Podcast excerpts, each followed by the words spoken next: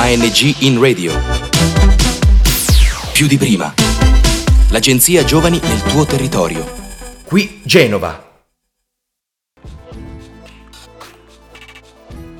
E sempre sulla politica, ma in generale, ritieni che ci sia una sorta di divario generazionale nel, nelle richieste da fare ai politici? Reputi che la richiesta di un, di un miglioramento ambientale o comunque per l'ambiente sia mh, figlia solo della nostra generazione, quindi della generazione più giovane, oppure vedi coinvolti anche generazioni più anziane, perché ad esempio varia molto da, da persona a persona, però insomma in generale cosa ne pensi? Sì, varia molto da persona a persona. Devo dire che l'età media alle nostre manifestazioni è molto bassa, sarà sui 16 anni, però diciamo che si va dai, dai dai 10 ai 30 più che altro. Sì, il divario c'è, soprattutto in Italia è molto forte questo, questo divario. Infatti siamo l'unico paese della, dell'Europa ad aver cambiato nome al Next Generation, l'abbiamo chiamato Recovery Fund, nonostante Next Generation fosse abbastanza importante dato che parlava di noi effettivamente. Next Generation è il fondo messo a disposizione dall'Europa per diciamo, sanare un po' i danni sicuramente del Covid, ma non soltanto, era una cosa che era in progetto eh, da molto tempo. Sono stati distribuite una serie di quantità di denaro alle varie nazioni e eh, dalle nazioni alle varie regioni. Peraltro in Liguria sono degli standard molto bassi per l'uso di questo, di questo fondo, quindi siamo abbastanza adesso puntiamo stiamo puntando abbastanza su questo. E sì, no, quindi è vero, i, diciamo, gli adulti sono quelli che sono poi alla fine i più responsabili di, di ciò che della situazione che abbiamo adesso, per carità anche i nostri nonni, però i nostri genitori sono quelli che non hanno fatto niente, quindi che vengono effettivamente incolpati, ma l'importante sarebbe muoversi adesso, quindi non stiamo fermi ad incolpare, cerchiamo di fare qualcosa e effettivamente quando si parla con qualcuno di più grande questa differenza si sente tanto perché chi è più preoccupato e chi questo futuro lo, lo vivrà. Sei d'accordo con me che in parte il lockdown ha avuto un effetto positivo sul pianeta, dato che in Giappone c'era la nuvola, la nuvola di, di gas, che si era, era praticamente sparita dopo un po'. Sì, sì, esatto, come dicevamo prima, ehm, il lockdown ha fatto per lo più per l'ambiente cose positive, a parte come dicevo il fatto di aver spostato completamente il dibattito ovviamente su un'altra emergenza, però ha anche dimostrato che effettivamente, ovviamente con tutte le difficoltà del caso, però un'emergenza la sappiamo, mm, non dico gestire, ma sappiamo rispondere a un'emergenza. E quello che effettivamente adesso chiediamo è che si prende in mano l'emergenza climatica non dicendo sì sì c'è l'emergenza, ma cercando di muoversi un po' più. Emergenza è una parola forte che vuol dire è tardi, bisogna fare in fretta, invece diciamo che ancora si, si è normalizzata questa parola come per dire sì c'è un problema, ma non c'è un problema, c'è una cosa da risolvere velocemente. Forse ha fatto più cose positive che negative, ovviamente a livello di ambiente, non, parlo ovviamente di quello che è stato per, per, per tutti una domanda sugli accordi di Parigi. Gli accordi di Parigi sono ormai, ormai, un po' vecchi, però sicuramente molto importanti, eh, sono stati fatti durante la COP24 e eh, firmati da molti, molti paesi del mondo, era una cosa senza, senza precedenti ovviamente oltre al protocollo. Quello, quello che hanno fatto è stato molto importante purtroppo molte cose non sono state dette, nel senso che è stato fissato un limite oltre cui non spingersi, è stato fissato una soglia e quindi è stato detto che ognuno si doveva impegnare, però non sono stati dati gli strumenti, non sono state date delle scadenze nel frattempo, quindi si sa che entro il 2030 non bisogna, o entro il 2050 non bisogna superare quel tot, però purtroppo eh, fino a che non saremo all'anno prima non ci renderemo conto a quanto pare di, di a che punto siamo. Quindi diciamo che molti si aspettavano di più dagli accordi di Parigi, si aspettavano che fossero magari richieste delle prese di posizione, delle, per esempio la carbon tax fosse imposta, che è eh, diciamo una tassa ris- rispetto all'impronta di carbonio che ha quanto inquina un certo prodotto o una certa industria, però ehm, questo non è stato fatto. Sicuramente però è importantissimo che l'America ci sia tornata, insomma gli Stati Uniti, perché quando Trump ha ufficializzato l'uscita da questi accordi si pensava che fosse tutto finito, perché se la, gli Stati Uniti non danno l'esempio in questa battaglia, purtroppo perlomeno tutto il mondo occidentale rimarrà molto molto indietro purtroppo. C'è anche da dire che gli Stati Uniti hanno un bacino di utenza parecchio grande, quindi da soli consumano parecchio e inquinano parecchio, quindi a livello proprio numerico e di progettistica delle, degli accordi sarebbe stato un vero e proprio disastro. Ecco.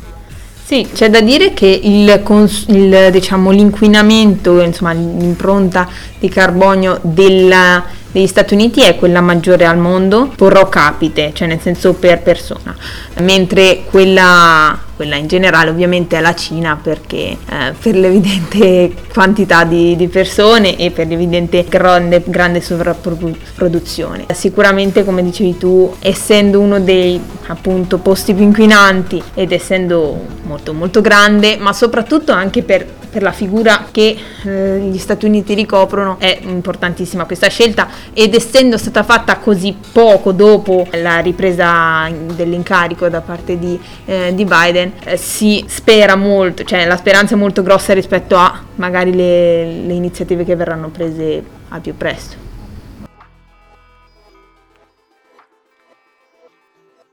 Avete mica collaborato anche con la fondazione Un mare sempre più blu? Con questa fondazione no, perché non, non, non, la conosco, ma magari altre città sì, non ho la più pallida idea. Eh, però effettivamente abbiamo, oltre diciamo, alla lotta ai cambiamenti climatici, soprattutto a livello locale, abbiamo creato un'importantissima rete con un sacco di associazioni locali, appunto. Eh, una di queste è eh, World Rise, che è un'associazione molto importante, ma soltanto italiana, e che ha, si fonda soprattutto a Genova, che appunto eh, si occupa della tutela tutela dei mari e degli oceani. Poi, per esempio, cittadini sostenibili, ma anche insomma tutte le associazioni sicuramente legate all'ambiente e non solo a Genova sono state diciamo prese nella rete. Un'altra cosa molto importante che secondo noi Fridays for Future si pone come obiettivo è di creare anche una comunità forte perché effettivamente la cosa, la cosa più bella oltre a, al fatto che tanti ragazzi vadano a scioperare una volta ogni tot mesi è che poi ogni venerdì, fino a che non c'è stato ovviamente il lockdown, ci fosse un bel gruppo di persone affiatato che scendeva in piazza e mostrava di essere sempre lì. Avete preso gli incontri del venerdì all'aperto in questa situazione un po' più stabile a livello di pandemia? Adesso con zone arancioni, gialle, rosse è un po' altalenante la cosa, però siamo ritornati in piazza in occasione del nostro compleanno, diciamo, due anni di Fridays for Future Genova, venerdì non lo scorso ma quello prima, e intendiamo tornarci soprattutto per l'urgenza appunto del momento di cui parlavo prima, ovvero il Recovery Fund e come verrà utilizzato in Liguria. Torneremo con calma, con le apposite soprattutto precauzioni perché non vogliamo causare disordini o comunque pericolo a nessuno, però è molto importante effettivamente essere in piazza perché appena siamo tornati già eh, è cambiato, sentiamo che siamo stati subito visti e sentiti. E in quale piazza vi radunate? Ah, ci riuniamo tutti i venerdì pomeriggio in Piazza dei Ferrari, a seconda degli orari comunque sono sempre sui social, su Facebook, su Instagram, dove insomma informiamo sempre. Invece quando ci sono i grandi scioperi, come per esempio il prossimo che sarà il 19 marzo, sperando che sia dal vivo, ma insomma staremo a vedere, il percorso cambia e diventa un corteo, quindi però di solito comunque passa sempre per queste zone perché sono quelle un po' più rappresentative soprattutto del nelle istituzioni a Genova.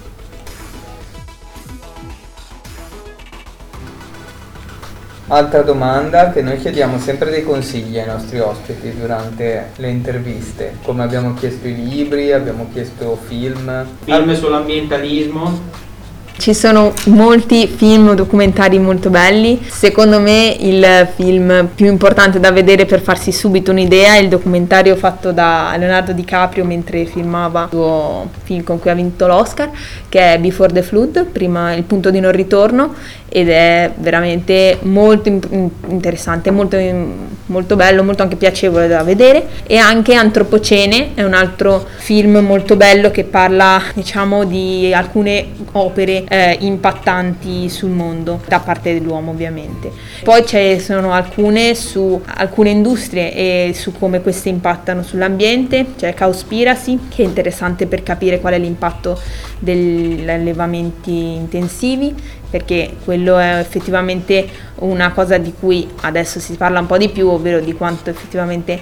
il fatto di mangiare carne impatti sull'ambiente o anche uno sulla fast fashion, vuol dire insomma che l'industria della moda, del tessile, eh, che, è molto, che è molto interessante. Cioè su H&M, su questi grandi marchi che... I grandi marchi che ovviamente tossiche. utilizzano sostanze tossiche e in generale l'impatto del fatto di eh, la fast fashion è quella che diciamo non si accontenta delle vendite di stagione ma crea delle collezioni praticamente settimanali o insomma bisettimanali e questo crea un ricambio così veloce che induce le persone a disfarsi e rifarsi l'armadio eh, molto spesso. Questa, questa cosa è molto deleteria soprattutto perché effettivamente anche il capo più sostenibile di cotone è molto importante perché il cotone per esempio è coltivazione che occupa veramente molto spazio sul, sul nostro territorio insomma non nostro insomma un territorio mondiale quindi ci sono molte industrie che magari non ci si aspetta che, che impattino così tanto